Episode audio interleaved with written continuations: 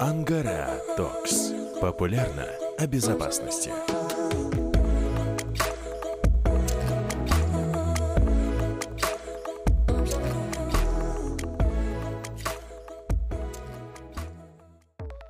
Дорогие друзья, с вами Дмитрий Пудов, и я приветствую вас на нашем подкасте «Angara Talks. Популярно о безопасности». Мы продолжаем разбирать наиболее интересные и актуальные темы в области информационной безопасности. Сегодня мы поговорим о киберстраховании. Этот выпуск непростой, мы разбавим его небольшим интерактивом. Во время беседы задам три вопроса по теме киберстрахования, а ваши ответы мы будем ждать в комментариях к нашему посту на странице в Фейсбуке. Подписывайтесь на наши подкасты, слушайте и давайте разбираться в информационной безопасности вместе с Ангаратокс. Конечно, я не один сегодня в студии, со мной э, достаточно интересные гости, и я попросил бы представиться своих коллег, друзей. Давайте начнем с меня. Меня зовут Ступенко Артем. Я представляю компанию «Страховой дом ВСК» и являюсь вице-президентом по работе с приоритетными отраслями, в частности IT и телекоммуникация. Меня зовут Сергей Кривошеин. А, я создаю и доставляю сервисы в группе компании «Ангара», в частности, в ее дочерней организации «Ангара Professional Assistance». Всем привет, меня зовут Смирнов Александр, я представляю лабораторию Касперского, я работаю архитектором по решениям по защите от сложных угроз. Всем привет, меня зовут Дмитрий Пудов. А, спасибо большое за представление, но я предлагаю окунуться в нашу тематику. Наверное, первый вопрос будет именно Артему. Все-таки что такое киберстрахование, вот в вашем понимании, как ну, представитель компании, которая профессионально этим занимается, и зачем оно нужно рынку? Ну, вообще такое понятие, как киберстрахование, в нашей стране оно, наверное, пришло недавно относительно, это 2017 год, во всем мире уже эта практика начала складываться порядка где-то 2010 года. Вот что это такое, наверное, простым языком сначала, в принципе, да, наверное, стоит объяснить. Это некая ОСАГО только для бизнеса, да, то есть когда вы покупаете автомобиль и покупаете себе полис ОСАГО, вы уверены в том, что если вы попадете в аварию, то этот ущерб будет возмещен, да, то есть как-то денежный, либо это будет сервисная часть, когда вам автоматически там поменяли бампер. И то же самое получается с бизнесом, да, то есть когда он приобретает э, услугу по киберстрахованию, и у него возникает киберинцидент, да, либо происходят какие-то сложные атаки, он не должен высвобождать деньги из бюджета на новое оборудование, которое он отложил для того, чтобы устранить это. Да? Он получает как раз ту самую денежную компенсацию от страховать, которая возвращает все на круги своя, скажем так. И вот киберстрахование, наверное, в таком понятии, это отличный, наверное, сервис, потому э, чтобы прикрыть свой тыл с точки зрения IT-безопасности. А если говорить о том сервисе, который предоставляем мы, страховой дом ВСК и наши партнеры, то это немного такая уже собранная услуга из сервисно-страхового продукта, в котором есть три части. В принципе, сколько нас и на сегодняшний день здесь присутствует. Это часть э, кедр да, от лаборатории Касперского, это мониторинг центра сервиса от э, представителей из группы компании Ангара, и это именно страховая часть э, от страхового дома ВСК. То есть, получается, клиент получает законченное решение в области IT-безопасности, подкрепленное финансовой гарантией. И вот э, именно такой подход мы пропагандируем, и, наверное, вот его можно и назвать киберстрахованием, в которое мы верим и думаем, что это будет полезно на сегодняшний день нашему клиенту.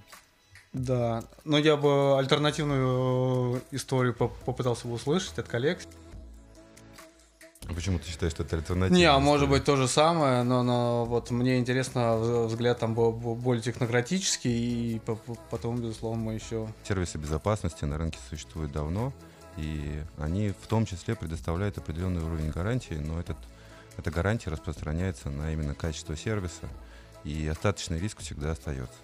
Поэтому э, сервисно-страховой продукт, э, ну, на мой взгляд, это решение, которое максимально, максимально дает почувствовать э, безопасность и э, максимально не думать о том, что произойдет, если наступит страховой случай, если наступит киберинцидент, если он повлечет какой-то ущерб. И в этом смысле и мы помогаем страховой компании сократить количество возможных э, страховых выплат, и страховая компания помогает нам в случае, если, а такие случаи всегда случаются, если инцидент все-таки произошел, а, возместить и таким образом продолжить работу в, с клиентом конечным, с э, заказчиком. Александр. Да, я еще хотел немного добавить, вот из моего опыта общения с заказчиками на проектах, допустим, по тому же кедру, а, часто сталкиваюсь с тем, что помимо продукта самого заказчики видят потребности именно в страховом продукте, вот, и, собственно,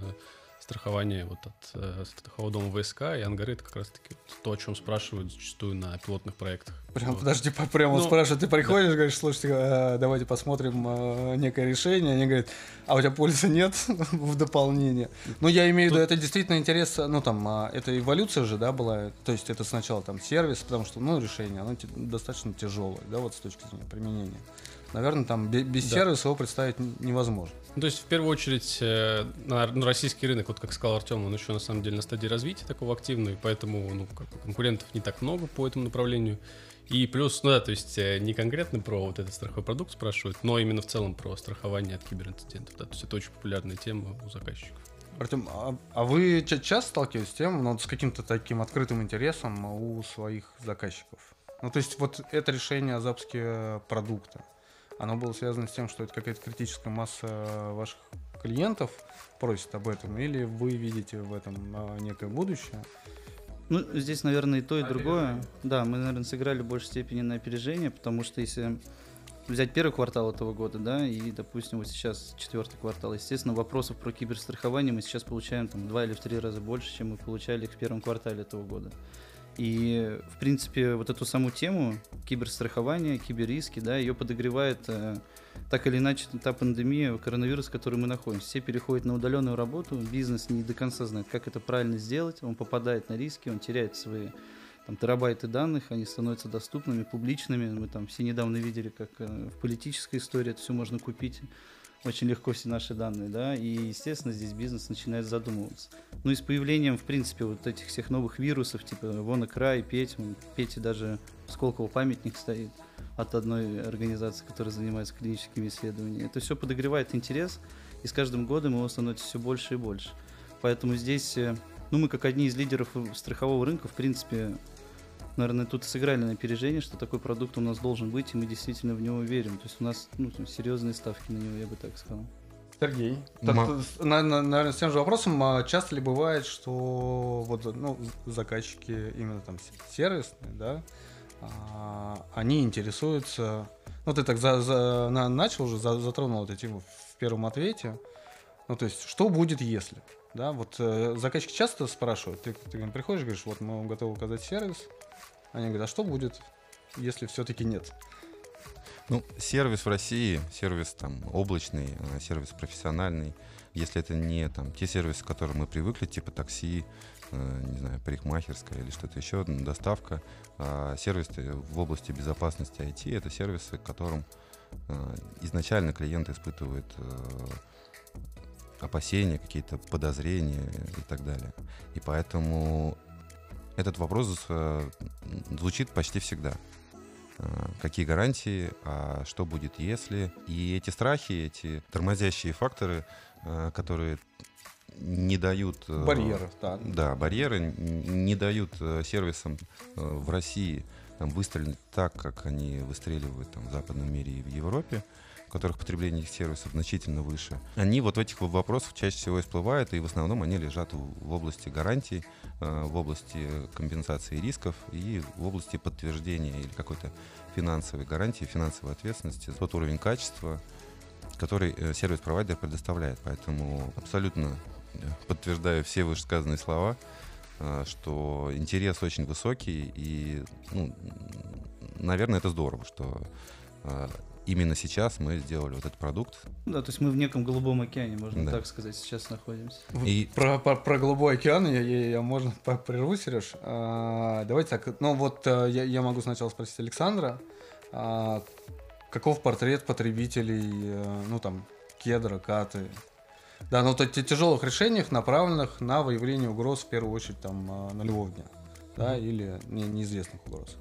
Да. Вот это кто? Кто это? Ну, как, если- профиль компании. Да, то есть если говорить по отраслям деятельности компании, то в целом как бы, это могут быть разные отрасли, начиная там какой-нибудь нефтегазовый, вот заканчивая банками. Если говорить про размер компании, то это зачастую именно более крупные компании, вот несколько тысяч пользователей. Ну, в основном крупные компании. основном Когда мы крупные. говорим о Голубом океане, мы подразумеваем, что это, ну, действительно, ну, не, не РБК, тут 500, не, не 500 компаний, это не тот рынок, ради которого а, все захотели заняться киберстрахованием. Но мы, вот, в свою очередь, тоже и на малые и средние делаем здесь ставку, потому что о нем э, зачастую не думают, в нем нет специалистов, того уровня, который могли бы обеспечить э, должный уровень информационной безопасности. И, в принципе, они чаще других, чаще, чем крупный бизнес, сталкиваются с какими-то киберинцидентами, которые там выводят из строя их деятельность. Да. Прости, я просто хотел рвется наружу подтверждение твоих слов. Сервис э, прекрасен еще тем, что он позволяет разделять достаточно дорогостоящие, тяжело, тяжеловесные по ресурсам, э, по затратам вещи между множеством потребителей. То есть э, ката и кедр это действительно продукты, которые требуют изначально высокой вычислительной мощности, м, требуют э, там, высокой компетенции людей, которые их обслуживают. Если э, строить э, сервис защиты там, в режиме 24 на 7, то это означает, что нужно как минимум взять кольцо людей, которые будут посменно работать. И для малых предприятий чаще всего это какие-то неподъемные затраты. Получается, что фактически они не, эм, не могут позволить себе, на мой взгляд, уже необходимый в настоящий момент времени уровень защиты. И сервис — это именно та история, которая в моем представлении более характерна для малых и средних предприятий на старте, потому что она позволяет получить сразу все за какую-то малую сумму, а потом, дорастая до определенного уровня зрелости, до определенной численности оборотов и всего остального, возможно, уже выстраивать это все у себя. То есть это такой быстрый старт, который обеспечивает э, некий плацдарм, минимум, выводит сразу на определенную орбиту э, безопасности, которая сейчас вот must have. Я вот э, по- поинтересовался бы, наверное, сразу удачный момент. все-таки тогда в чем, вот если это, не знаю, в трех тезисах, там, в пяти максимум, да, не, не впадая в детали, в чем отличие страхового продукта, вот, который вы совместно вывели на рынок, от предложения, ко- которого существовало на рынке? Ну, то есть, все-таки эта тематика, она уже там на протяжении многих лет а, так активно обсуждается. Я понимаю, что рынок прям он еще не, небольшой, может об этом по- чуть-чуть по- попозже поговорим. Но в чем принципиально отличие именно этого продукта, который появился на рынке, от того, что существовало? Ну вот, э, в принципе, наверное, пойдем изначально, да, у нас именно сервисно-страховой продукт. То есть, по факту, э, клиент, он может купить отдельный сервис по информационной безопасности, который будет отвечать его задачам. Но в случае наступления какой-то критической точки, он не получит какую-то финансовую гарантию о том, то, что он его может реанимировать, да, скажем так, либо там, потратить деньги на восстановление своей системы. Ему придется их вытаскивать из своего бюджета. Клиент может купить отдельный страховой полис по киберстрахованию, которых сейчас там, относительно немало на рынке. И он получает полис с серыми пятнами, потому что ему предварительно нужно сделать IT-аудит, понять, какой уровень у него есть на сегодняшний день по информационной безопасности, да, что ему нужно там докупить, какое оборудование, и после этого ему дают какое-то там а, покрытие действительно серыми пятнами, которое там не будет отвечать тому, то, что а будет ли это включать финансовые риски, будет ли это включать там поломку компьютерных активов, например, да. И э, то, что делаем мы, мы делаем именно сервисно-страховой продукт. Получается, что клиент получает законченное решение в области IT-безопасности и понятные прозрачные финансовые гарантии, на которые он может опираться в случае наступления такой критической точки.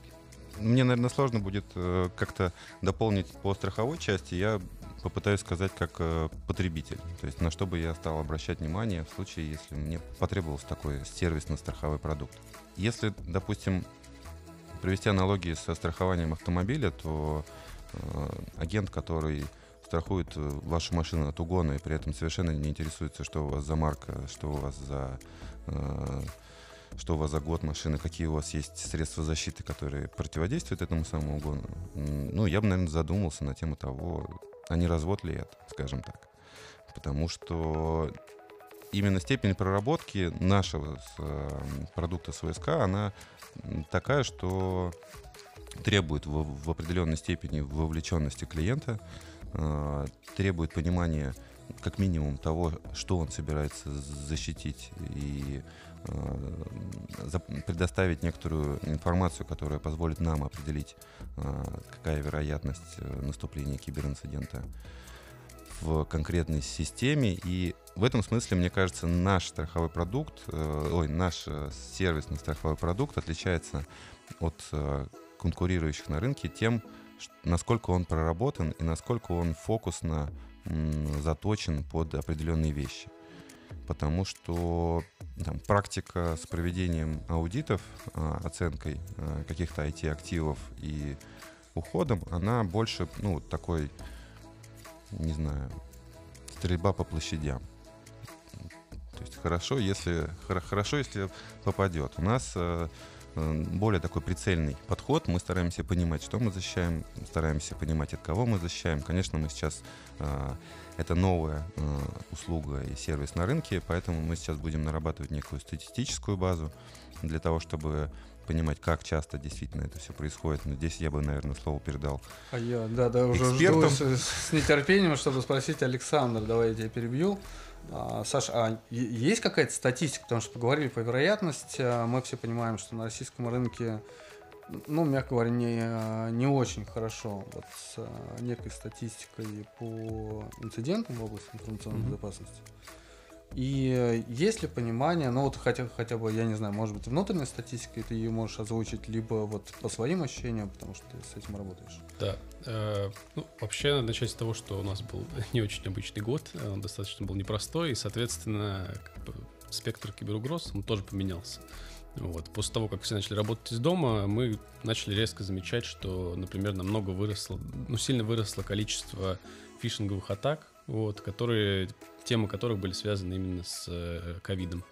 Вот. Помимо этого были такие точечные интересные моменты, как, например, э, одна появился веб-ресурс в интернете, который предлагал э, корона антивирус. Вот, то есть э, позиционировался как э, антивирус для защиты рабочих станций, но при этом с таким названием. Вот, это с одной стороны. С другой стороны, опять же, из-за того, что все начали работать из дома, мы увидели, что резко возросло количество атак на RDP, например. Вот, причем самым простым способом, брутфорсом. И ну, фактически вот за последний там, ну, у меня статистика, которую я подводил, она была за 11 месяцев этого года. Получилось, что примерно в три раза больше атак вот именно на RDP, чем в прошлом году. Вот. И аналогичные тенденции заметны, в принципе, по другим отраслям. Вот. Но при этом, а, допустим, вот э, недавний был э, киберинцидент, э, в принципе, его уже многие называют самым крупным в 2020 году, но, возможно, как бы и за несколько предыдущих лет. лет. Это атака на компанию SolarWinds, я думаю, все вы слышали про это. Вот, то есть, ну, эта атака, она очень изощренная, поскольку была атакована цепочка поставщиков, чтобы, ну, то есть, как бы компания SolarWinds, она не была эм, конечным, конечной целью злоумышленников. Это был именно как промежуточный этап. Ну, supply chain, но, но да. в действительности это же это, это тоже достаточно, ну, как не могу сказать, распространенный, но хорошо понятный вектор. Да, вектор хорошо понятный, но при этом он э, ну, как бы более изощренный, чем классические виды атак, когда именно вот на, на, саму, на саму компанию идет атака.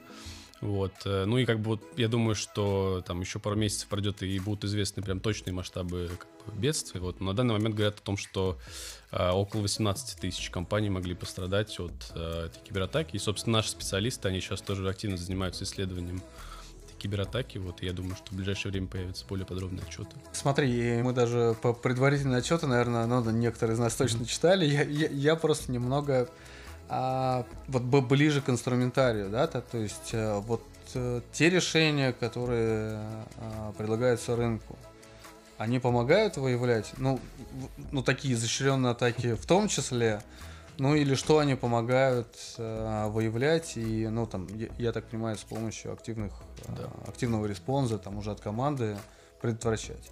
Да, ну, э, если говорить про продукт EDR, то его можно разделить на две части. То есть первый относится именно к detection, то есть к э, детектированию угроз. Э, и можно сравнить, например, с классическим антивирусом данную функциональность. В чем основные отличия? Отличие в том, что большинство именно антивирусных движков работают по сигнатурным базам в разном виде. Вот. Э, помимо этого, да, сейчас есть э, более современные endpoint решения, которые включают в себя другие компоненты, например, как поведенческий анализ. Вот. Но при этом надо понимать, что поведенческий анализ, который находится в рамках хоста, в рамках endpoint protection решения, он не заменяет, например, ту же песочницу. Вот, поскольку ну, невозможно держать песочницу на одном хосте как бы, вот, с э, операционной системой. А, и как раз-таки с другой стороны находится вот решение класса EDR, которое работает не по сигнатурам и помогает ну, если грубо говорить, то а, помогает а, выявить подозрительную активность. Вот, то есть, например, если а, вредоносное ПО использует какие-то легитимные утилиты, либо там легитимные программы, как раз-таки с помощью EDR это можно увидеть. Вот. э, И вот, ну, если возвращаться, например, к SolarWindows, да, то есть это очень изощренная атака. Э, Как бы сложно сказать, могли бы мы ее детектировать или нет, ну, потому что, как бы, да, я не- не буду, не буду голословным. Э, Но при этом именно сам факт того, Я- я- что... э, Саша, извини, а, Да. вы же можете скачать, собственно, там все ссылки есть предварительно, хочу ска- скачайте эту измененную версию, поставьте, посмотрите, Да. что из этого выйдет. Хороший вариант. Да, Вот. ну, Но там просто основной, основная проблема в том, что вот эта, вот эта библиотека, которая использовалась, она была, помимо всего прочего, подписана официальным сертификатом компании, вот, поэтому, ну, антивирус обычно он бы вот, ну, точно ничего бы не сказал. Вот, тут уже вопрос именно вот об EDR.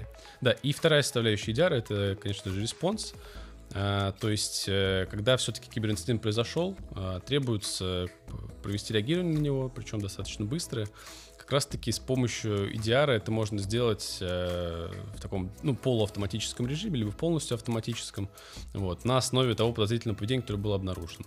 Вот. Наш продукт предоставляет возможность э, запуска задач, э, с помощью которых вы можете как раз-таки реагировать на инциденты. И помимо этого, например, изолировать хост от сети, если вы заметили какое-то вредоносное ПО, которое может распространяться, например, по локальной сети. Что важно, хотел бы отметить, что сложное решение уже не является полностью автоматическим. То есть магии, магии антивируса, когда установил и забыл, главное, чтобы он обновлялся, по сути не происходит. Со сложными решениями э, человек выполняет э, большой объем работ и подтверждение слов по поводу выявления э, подозрительной какой-то активности э, это больше похоже на добычу тяжелых металлов.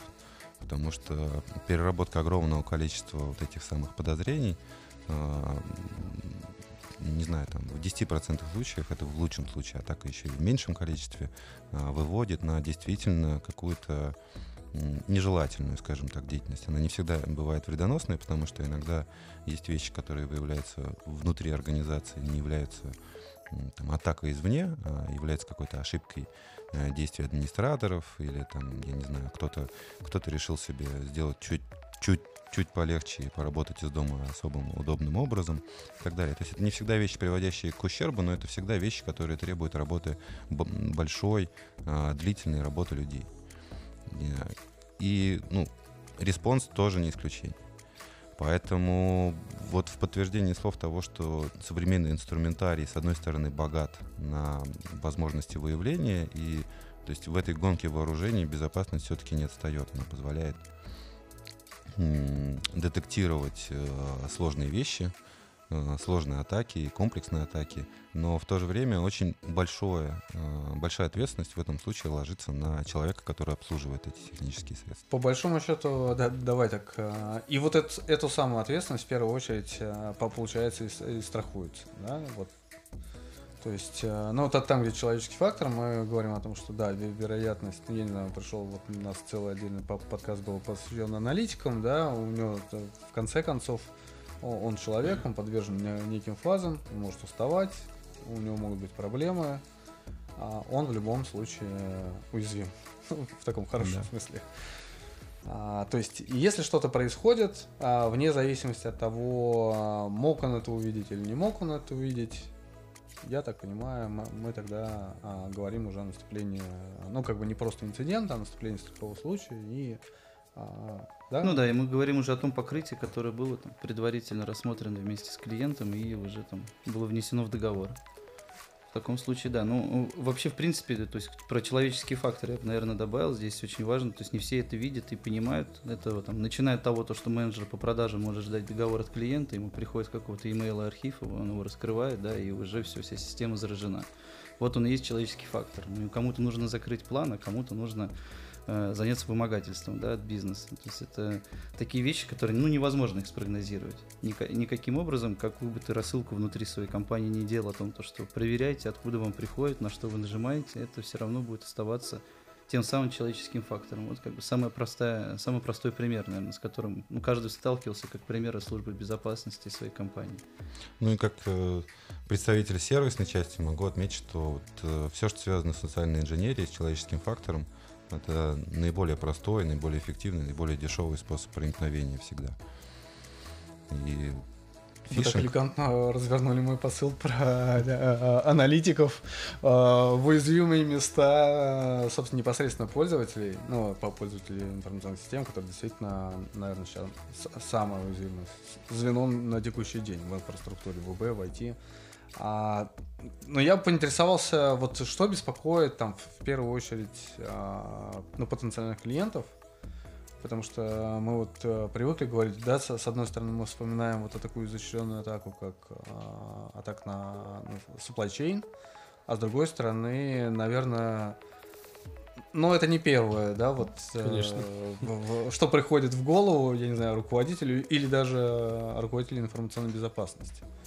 А вот чего клиенты реально могут опасаться и с чем они могут не справляться Мгм. самостоятельно?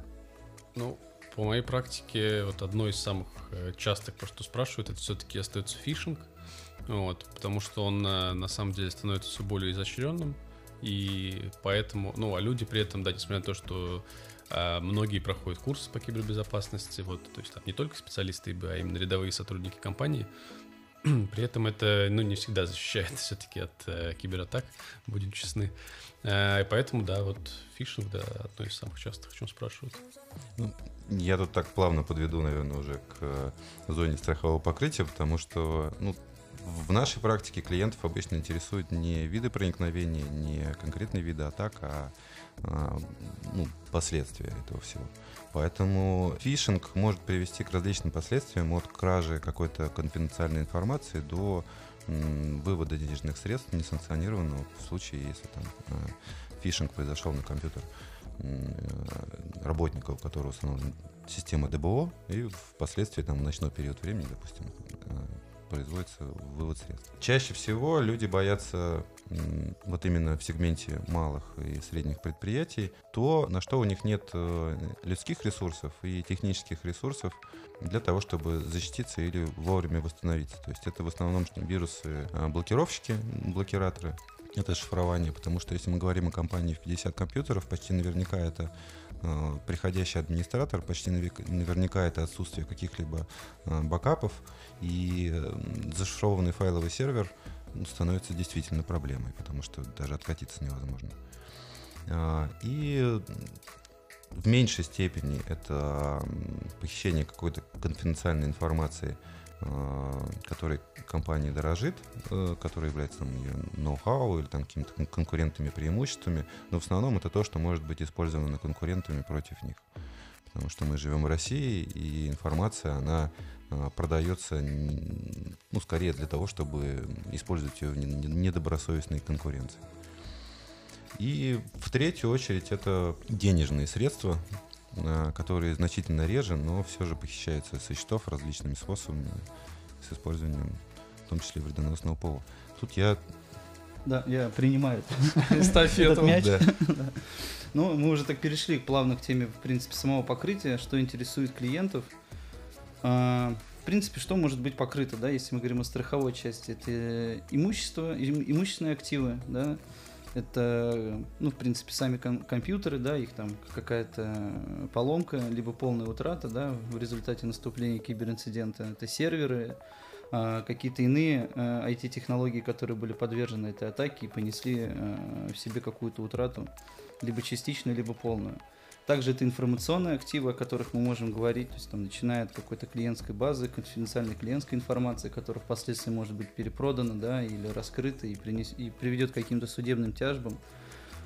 А, Также это денежные средства, да, как мы уже сказали, которые там у нас находятся в электронном виде. А, Либо это э, в том числе и ценные бумаги, если мы об этом говорим. Это может быть частично и оборудование, да, если у вас есть программное обеспечение, э, то есть у вас, допустим, это производственное предприятие, и есть э, операционист, который управляет конвейерным производством, и в случае наступления киберинцидента, и э, оно понесло поломку, это оборудование, и его в том числе мы тоже можем рассматривать как э, покрытие. Да? То же самое можно привести относительно к медицинским учреждениям. Сейчас большинство медицинской техники, оно завязано на работе с компьютером. Мы тоже готовы его рассматривать. И вот здесь, наверное, я бы сказал, что мы исходим больше от задач клиента, потому что каждый бизнес, он по-своему уникальный. Эту уникальность мы принимаем наших клиентов и готовы с ней работать. Поэтому А, У нас есть несколько стандартных наполнений в виде коробок, да, но и также мы здесь э, готовы рассматривать какие-то дополнительные истории, вот как у нас несколько обращений было, и нас там точно просили обратить внимание на тот или иной актив. Там кто-то говорит, а можно вот тут больше мы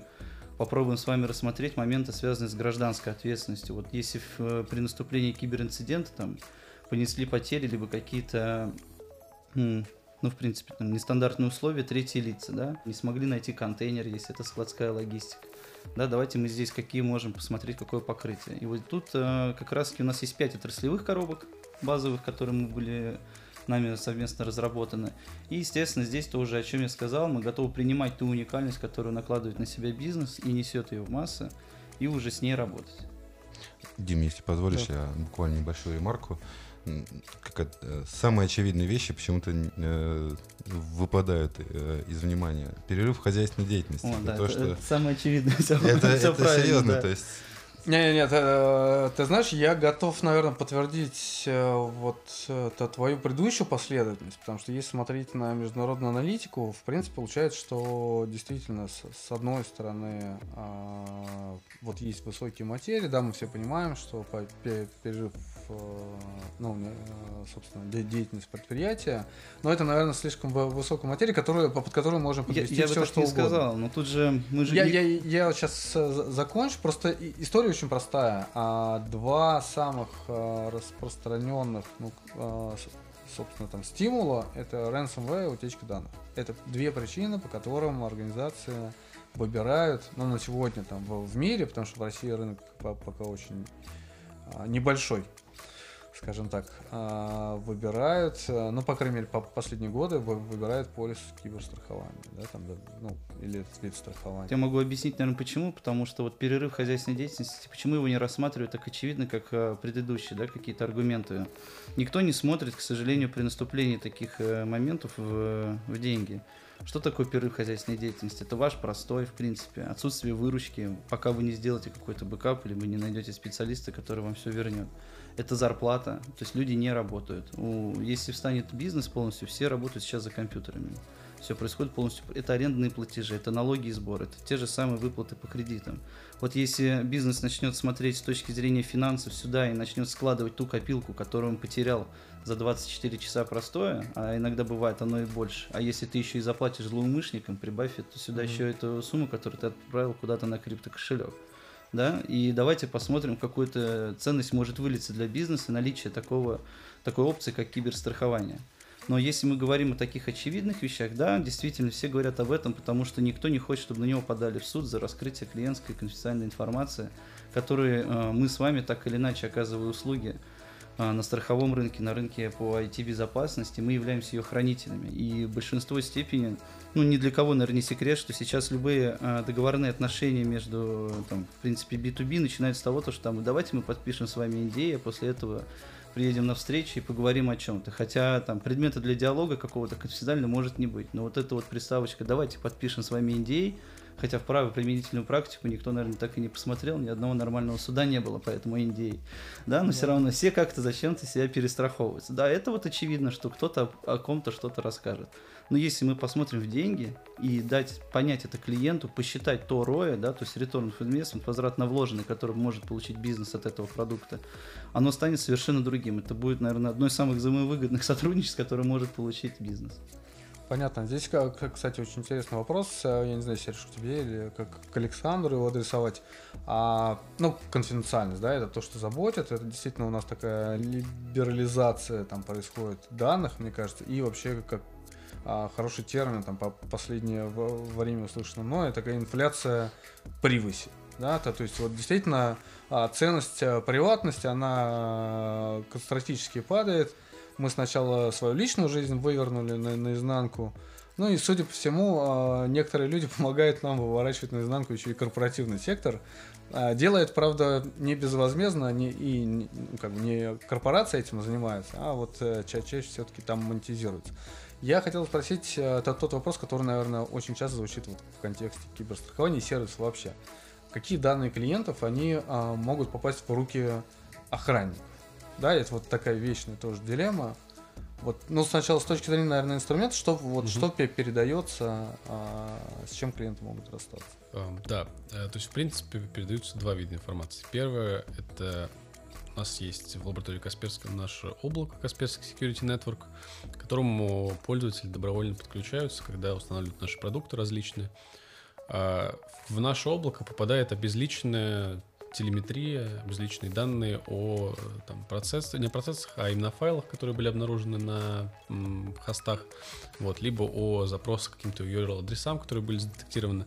Вот, если они были задетектированы, а, например, только поведенческим анализом, они отправляются к нам, а, и мы дальше уже анализируем а, ссылку или этот хэш на предмет его вредоносности и в дальнейшем добавляем его в наш облако, чтобы все остальные пользователи могли им пользоваться. Это что касается КСН. Вот. И вторая составляющая это как раз-таки EDR. Поскольку мы говорим о сервисной модели, то данные от пользователей передаются как раз-таки э, провайдеру сервиса. Вот. В случае с EDR передается телеметрия, опять же, обезличенная о том, а, какие процессы запускаются на хостах, какие идут сетевые соединения. Вот. Информация касаемо файлов, то есть, например, какие файлы создавались в какое время и так далее.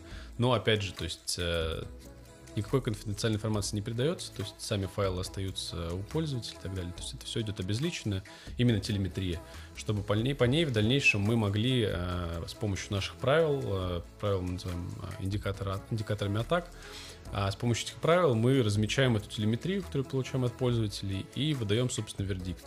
Э, В данном случае вердикт получает э, сервис-провайдер, и в дальнейшем он может реагировать на вот эти инциденты, которые были обнаружены уже с помощью response а. Подтверждаю. в, полном- Все, все похоже. в полной мере, да. Э, То есть телеметрия и события. События обычно тоже включают в телеметрию, но я все-таки выделил бы их в отдельное какое-то множество. Ну, просто потому что это не всегда что-то связанное с конкретным процессом. И давай, чтобы успокоить тебя, провайдер дополнительных данных не, не собирает. Не собирается только в случае, если ему необходимо провести анализ файла в песочнице. Он может этот файл извлечь э, вручную исключительно э, и провести дополнительный анализ песочницы. Это исполняемые файлы. Это не файлы, которые содержат какую-то чувствительную, ну, там, кон- конфиденциальную информацию. Понятно. А, ну, ну тогда э, давайте по- постепенно вернемся в все-таки контекст, который более понятен и, наверное, даже интересен. Я бы спросил, вот есть, э, была такая замечательная статистика, ну, какое-то время назад, э, по- по-моему, от 2018 года, когда в Великобритании провели исследование, и порядка 40, наверное, там с лишним процентов компаний хорошо были осведомлены о рисках информационной безопасности, но только 14 из них, ну, я, я понимаю, что для России это ужасная цифра, ужасно огромная, но только 14 из них э, купили полис киберстрахования. Вот этот э, разрыв, э, ну, я, я, наверное, так то- тоже спросил бы, он э, чем объясняется? Ну, то есть, э, э, э, это вот э, осознанная позиция, то есть ты говоришь, да, я понимаю риски, я, я их принимаю, а мы вспоминаем, там, не знаю, риск-барометр этого года, и теперь, оказывается, это вообще риск номер один в мире, да, там, э, риски киберстрахования, они всем понятны, никому не надо объяснять. Но мы все инвестируем там и пытаемся бороться с этим сами, или как, как это происходит? Ну, наверное, я бы так сказал, если бы ОСАГО не было бы обязательным видом страхования, то, наверное, статистика была бы такая же.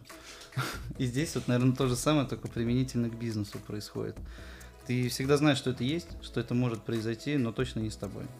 И вот такое, и в нашем понимании это там русская авось, это, наверное, та ментальность, в которой мы живем, те правила ведения бизнеса, которые здесь предусмотрены. Все готовы переживать за то, что у них будут проблемы с правоохранительными органами, но никто не думает о том, что его могут просто э, каким-то архивом, который пришел на почту, полностью поломать, взломать, и убытки будут гораздо больше.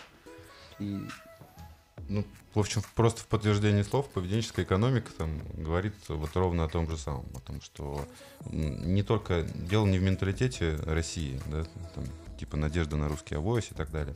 Это просто ну, некие выражения, которые мы придумали для того, чтобы характеризовать э, вообще состояние. обще- общечеловеческое поведение, связанное с тем, что допустим, социальные отчисления в э, пенсионный фонд э, как бы тоже не все делают. Это как И в том числе... Подожди, В подожди. том числе... в- Нет, ну, добровольные. А, Добровольно, да. Да, добровольные. Несмотря на то, что они понимают, что в будущем, когда-то в будущем, э, это принесет какую-то пользу. Вот отложенный вред или отложенная польза – это всегда вещи, которые тормозят выбор. Это происходит не здесь сейчас. Вот у меня сейчас здесь зуб болит, и я Да. пойду его полечу. А если он у меня, возможно, заболит, потому что я не буду чистить зубы или буду много есть сладкого, и- то, ну, То а вдруг не меня- со мной. да, то вдруг меня пронесет. И в этом смысле, мне кажется, вот то, что мы сейчас, сейчас делаем, то, то, что мы записываем, э, то, что мы э, публикуем, оно вот э, больше про напоминание и больше про подталкивание людей к правильному выбору, чтобы защитить себя в будущем.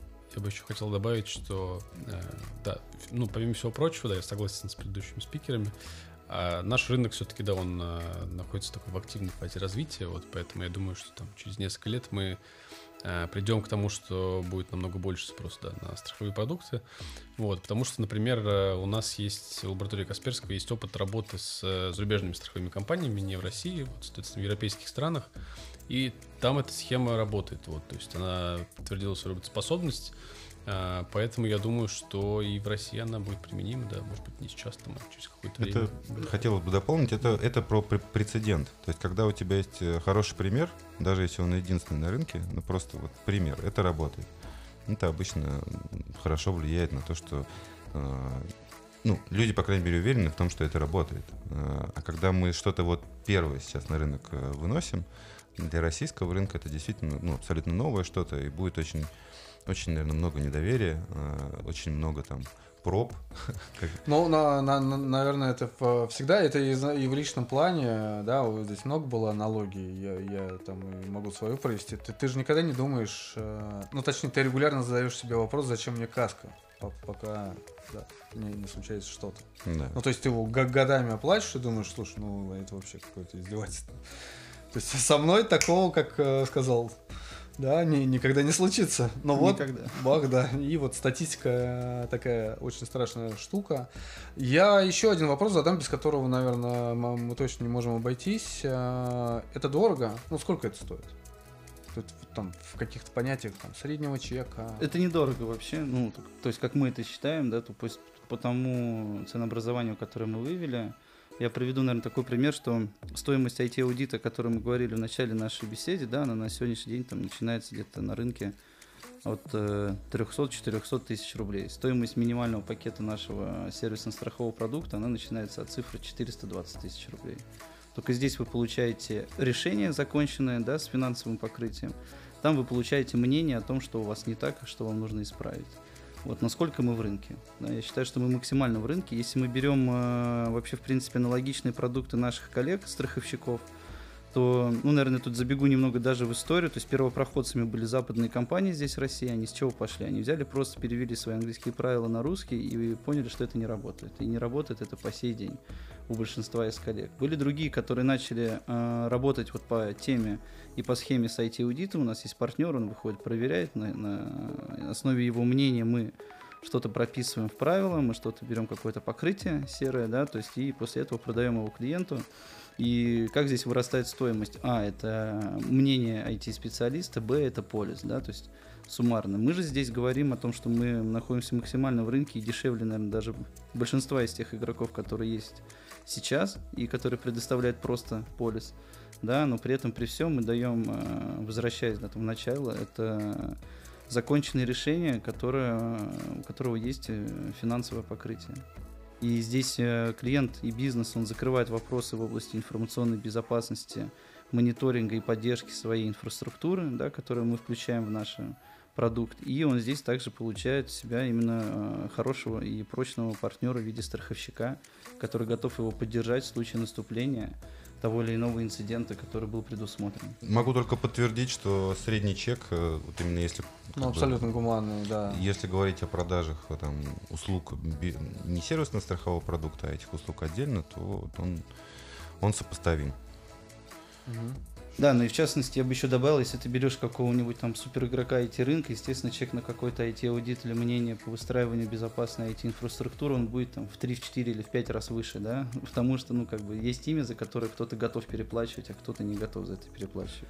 Я слышал, опять же, на там а, б- бытующее на Западе, ну, в том числе, а, мнение, что очень часто компании предпочитают инвестировать не в полис, а в, в развитие там IT и инфраструктур.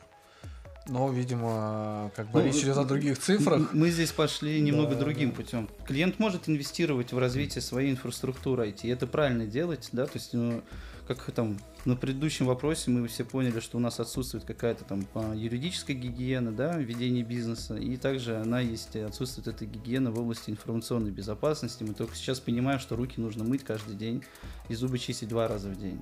И мы все к этому постепенно приходим, оценивая этим тем количеством запросов, с которым каждый из нас здесь троих сталкивается в ходе своей деятельности. И э, здесь бы, наверное, можно было сказать, что ну, сам бизнес, он, наверное, только сейчас начинает понимать, что он может заниматься решением стратегически важных задач, не думая уже об этом. И тот сервис, который мы можем давать, он действительно, наверное, будет работать. Просто да, это может быть не декабрь 2020 года, потому что мы только сталкиваемся с вопросами, а что это такое, как это едят. Но это там может быть 21 год, когда мы уже поймем, что тем более уже практика западная, как сказали коллеги, именно по такому сервисно-страховому подходу есть, и она успешна. Я могу сказать, что и рынок, э, ну там, да, мы, все понимаем, статистика там в Штатах он измеряется уже наверное, Да, да. десятками, но он сейчас, мне кажется, уже сопоставим, потому что я видел статистику. На сегодняшний день в Штатах киберстрахование это примерно второй вид вообще, в принципе, по объему рынка. Мгм. И э, достаточно интересно послушать бы тогда пер- перспективы российского рынка, там, от тебя, Артем. Вот, Мгм. э, ну, так, так не- не- немного поговорили, э, по- вспомнили про САГА, а, и я вспоминаю году, ну, там, там наверное, 14-15, может быть, чуть позже, ну, наверное, чуть позже, а, были даже какие-то, ну, наверное, позже, мы, мы говорили о том, что, во- возможно, этот вид э, может тоже э, как бы стать чуть ли не обязательным. Но как-то это все быстро сошло на нет. Ну, это вот, знаете, а, как бы этот миг мог бы стать необязательным. Ну, вот у нас там, когда, помню, в понедельник появилась новость, что появится киберполиция. Ну, как бы этот вид мог бы стать необязательным. Это вот такие вот две... Если будет киберполиция, то будут полисы киберстрахования, причем у Ну, граждан, судя по всему. Да, тут нужно Ну, поразгонять эту историю очень серьезно, да, там, а мог бы быть Зюба застрахован. Ну, вот это вот такая, это же из этой же истории. Поэтому я думаю, да, это все может быть. Это спустя время мы все здесь очень серьезно эволюционируем.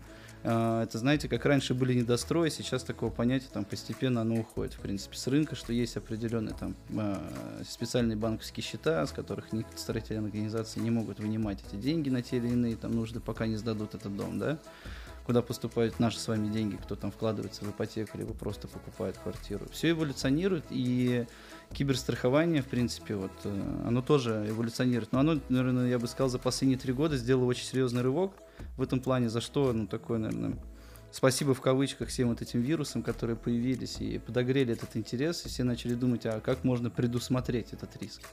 И перспективы российского рынка, как в начале беседы мы уже поняли, что мы в Голубом океане, там есть несколько яхт, есть наш там некий эсминосец из трех палуб состоящий, да, и э, российский рынок, он очень, наверное, большой и непонятный на сегодняшний день ни для западных игроков, ни для нас. Мы находимся в начале пути, путь этот, наверное, я бы сказал, довольно-таки светлый, и перспективы очень огромные и хорошие. Это знаете, до наступления пандемии из 100% ритейлерских магазинов э, приложение находилось только у 35%.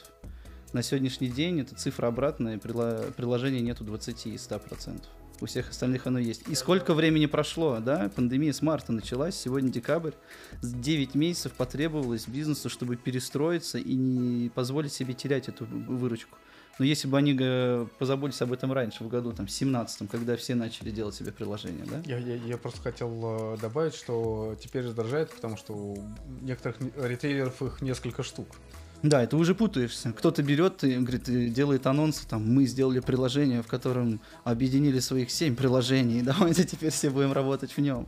И на это потребовалось максимально короткое время, я считаю. Это очень серьезная такая диджитализированная эволюция, в которой мы с вами находимся. И э, я думаю, с кибером оно произойдет просто все то же самое, да. Когда э, никто же не, не выносит ссор из избы, да, мы не можем представлять, какое количество данных было потеряно в, перех- в неправильном переходе на удаленную работу и организация труда сотрудников из дома, там, дачи и так далее. И под конец года, там, я думаю, в первом квартале мы увидим много интересных отчетов с большими цифрами. Которых будет это отражено. И после этого бизнес подумает, потому что генеральный директор финансовый спросит с IT-директора, владельцы спросят с финансового директора, как ты можешь, потому что это KPI по оптимизации да, затрат, это финансовый директор KPI. Вот, что мы сделали для того, чтобы не потерять эти деньги. И он начнет думать, что мы можем сделать, чтобы не потерять эти деньги. И все произойдет, ну, то есть своим путем. Просто сейчас этот год закончится, все подведут финансы, все увидят, что они потеряли, сколько они потратили, сколько они могли потратить и соптимизировать, да, посмотрят на зарплаты сотрудников, которые им не нужны, при том, что э, данный переход можно осуществлять там, посредством каких-то дополнительных аутсорсинговых сервисов. Какой сильный оборот сейчас набирает, в принципе, сам по себе аутсорсинговый бизнес – то, что отдается все на аутсорс, да, уже там в меньшей степени. В малом и среднем бизнесе нет понятия главный бухгалтер. Главный бухгалтер есть понятие один на 7 компаний в малом и среднем бизнесе, и это нормально, потому что каждый из них выдерживает эту нагрузку. И мы постепенно, так или иначе, к этому придем. Просто это, наверное, не делается там, за один день. Москва не сразу строилась. Вот э, ритейлу потребовалось 6 месяцев. Сколько потребуется нам, я думаю, мы там буквально скоро можем повторно встретиться и поговорить уже каких-то итогах. Хорошее Если предложение. Я, если я, я, я просто, мне, мне кажется, на, нащупал жилу, прям а, вот Артем а, прям эмоционально такой Попал. месседж. Да, да, да, да, да. Да, Сереж. А, ну, я хотел бы просто сказать, что кроме вот э, эволюционного, эволюционного пути развития есть еще э, ре- регуляторный. И там ОСАГО это вещь, которая обязательно, и обязательно не потому, что бизнес так хочет, а потому что так требует государство. И развитие регуляторки в сторону защиты критической информационной инфраструктуры, а, ну, на мой взгляд, э, это вектор, который тоже может стрельнуть. Потому что, а, вы должны защищать, и, б, вы должны, видимо, застраховать свою ответственность в случае, если недостаточно хорошо защищали.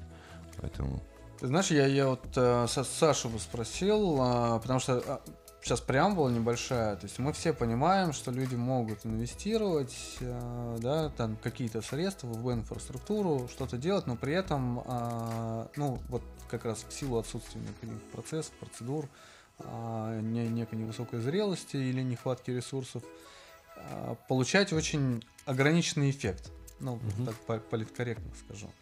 Вот на твой взгляд, э, ну, продолжая мою мысль Сергея, а не имеет ли смысла тогда идти немного по другому пути, если мы понимаем, что уровень сервиса, который представляет, ну, условно, какие-нибудь гаражи, в, ну, все-таки сделать их, э, ну, ме- менее распространенным. Ну, я уж не, не знаю про, про обязательность этого вида страхования, не, не уверен, что это правильно. Но, по крайней мере, какой-то с точки зрения комплайса, особенно там в фи- финансовом секторе, а, можно через операционные риски где-то поддавливать и на, на уровне комплайса заставлять эти риски, ну, там, либо страховать, либо резервировать. Мгм. Э, Да, в целом я вижу, что с каждым э, годом, да, или даже не годом, с каждым кварталом э, больше заказчиков начинают спрашивать именно про сервисный подход к обеспечению кибербезопасности, поскольку, да, вот как подытоживая все, что мы обсуждали ранее, в первую очередь из-за того, что зачастую есть нехватка кадров, которые бы, собственно, работали с продуктами, вот, а в случае вот такой сервисной модели получается, что и с продуктом работают как бы не сам заказчик, а работает сторонняя организация, с которой у вас подписаны там договоры и все необходимые документы, что да, намного очень сильно упрощает э, жизнь э, заказчикам, да. Ну и я, я вот это мне немного в, в этом контексте спрошу, а у вас-то вот э, ты, ты у заказчика там э, бываешь, опять же там демонстрируешь инструменты, а им же тоже, ну я, я понимаю, что функциональным, наверное, интересен, ну там инженерам, конечно, очень Мгм. интересный инструмент. Но всем остальным нужен результат. Вот э, они, э, ну ты, ты уже говорил, что они иногда интересуются, есть ли прям вот а, страхование. Но как часто вы говорите о результате, а не об, об инструменте? Мы говорим об этом часто, потому что у нас есть как бы есть публичные истории, о которых мы рассказываем там условно на нашем сайте, мы публикуем э, статьи про случаи, когда именно наши продукты помогли детектировать какую-то сложную угрозу, вот и как бы там, не дать заказчику э, заразить свою инфраструктуру. Вот. Либо есть еще как бы какой-то перечень историй, которые уже более внутренние, которых мы не пишем на нашем сайте, вот, но они тоже есть.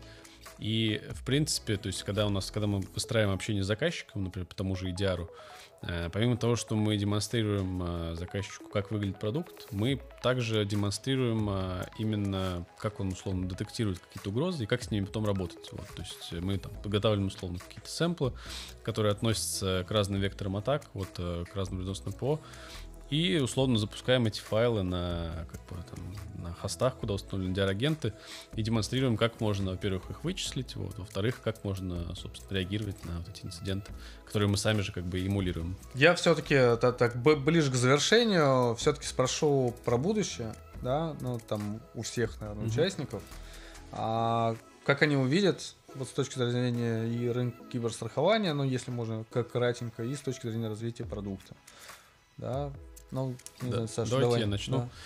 А, если говорить про рынок, то я вижу, что опять же, все больше и больше заказчиков спрашивают про сервисы, вот, поэтому в ближайшем будущем я думаю, что будет э, большая часть именно заказчиков переходить на сервисную архитектуру, и опять же, одним из подтверждений этой схемы является то, что на за рубежом а, уже как бы активно сервисная, а, сервисная структура да, используется.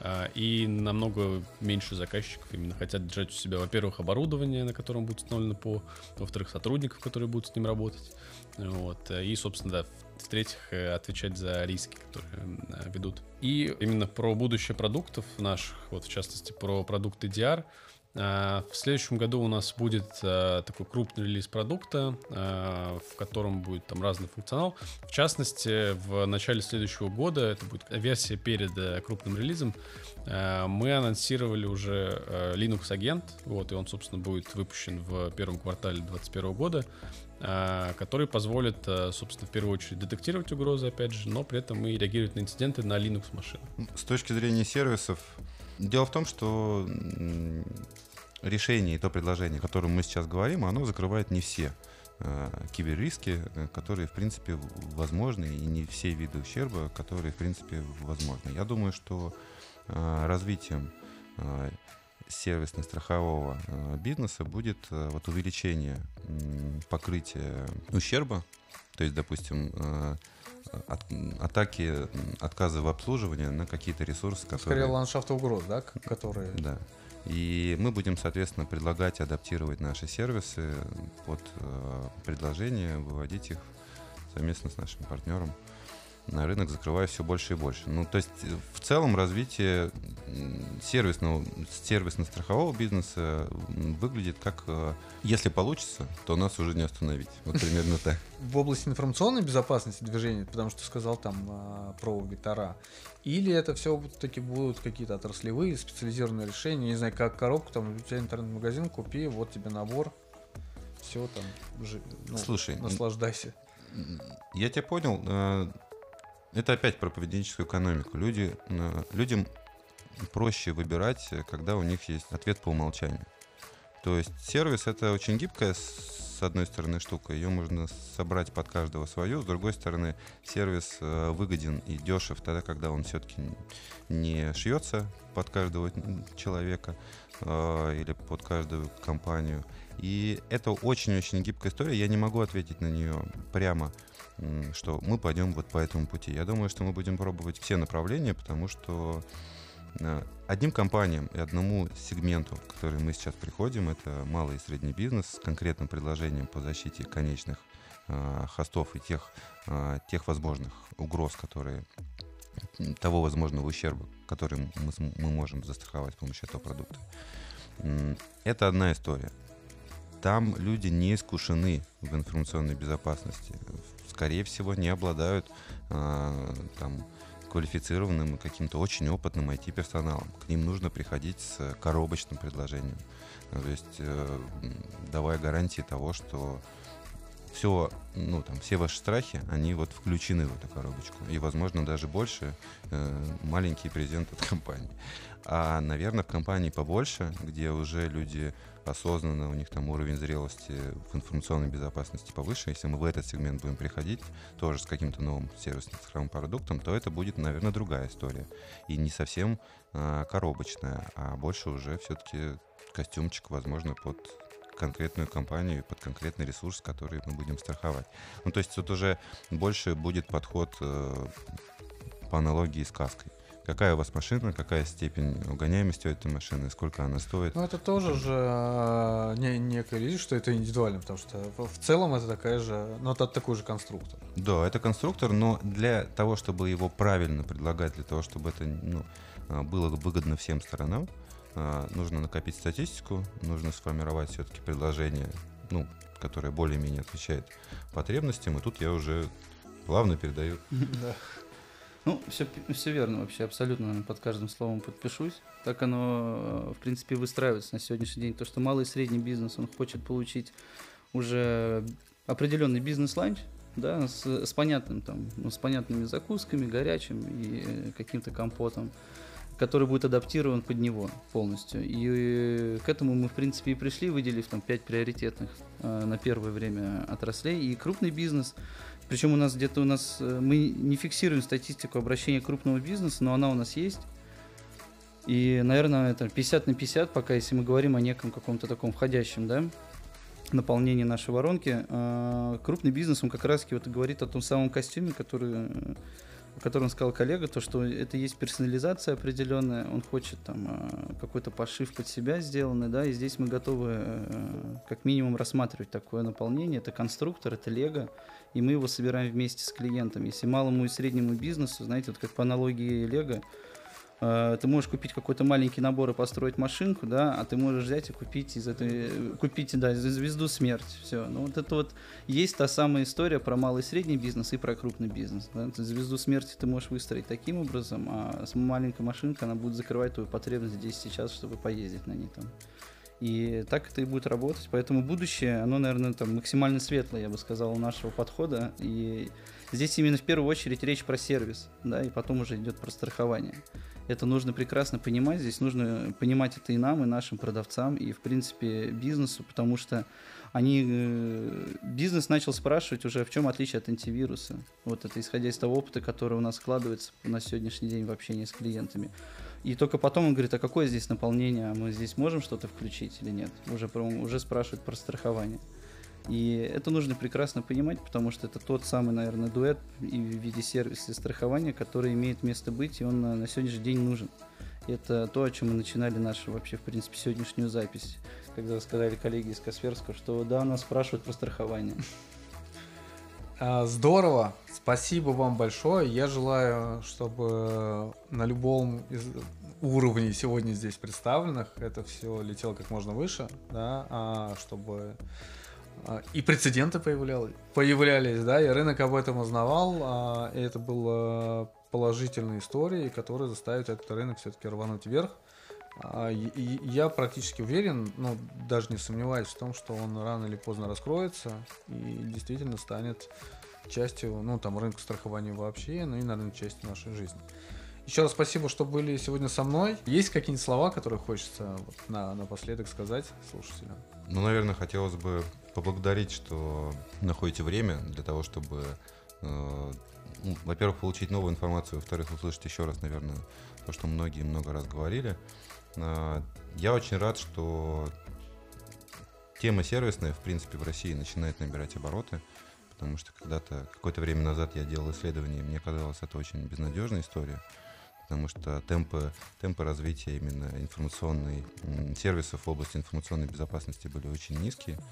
И там, за последний год, конечно, нехорошо говорить спасибо, спасибо тому, что произошло, но это был очень-очень хороший драйвер для того, чтобы развить многие направления бизнеса, не только информационной безопасности, многие направления сервисного бизнеса. Хочу просто поблагодарить и порадоваться за то, что сервисному бизнесу в России быть.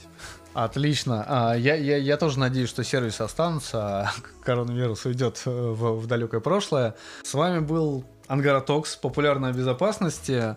Лайкайте и давайте разбираться вместе в информационной безопасности с нашим подкастом.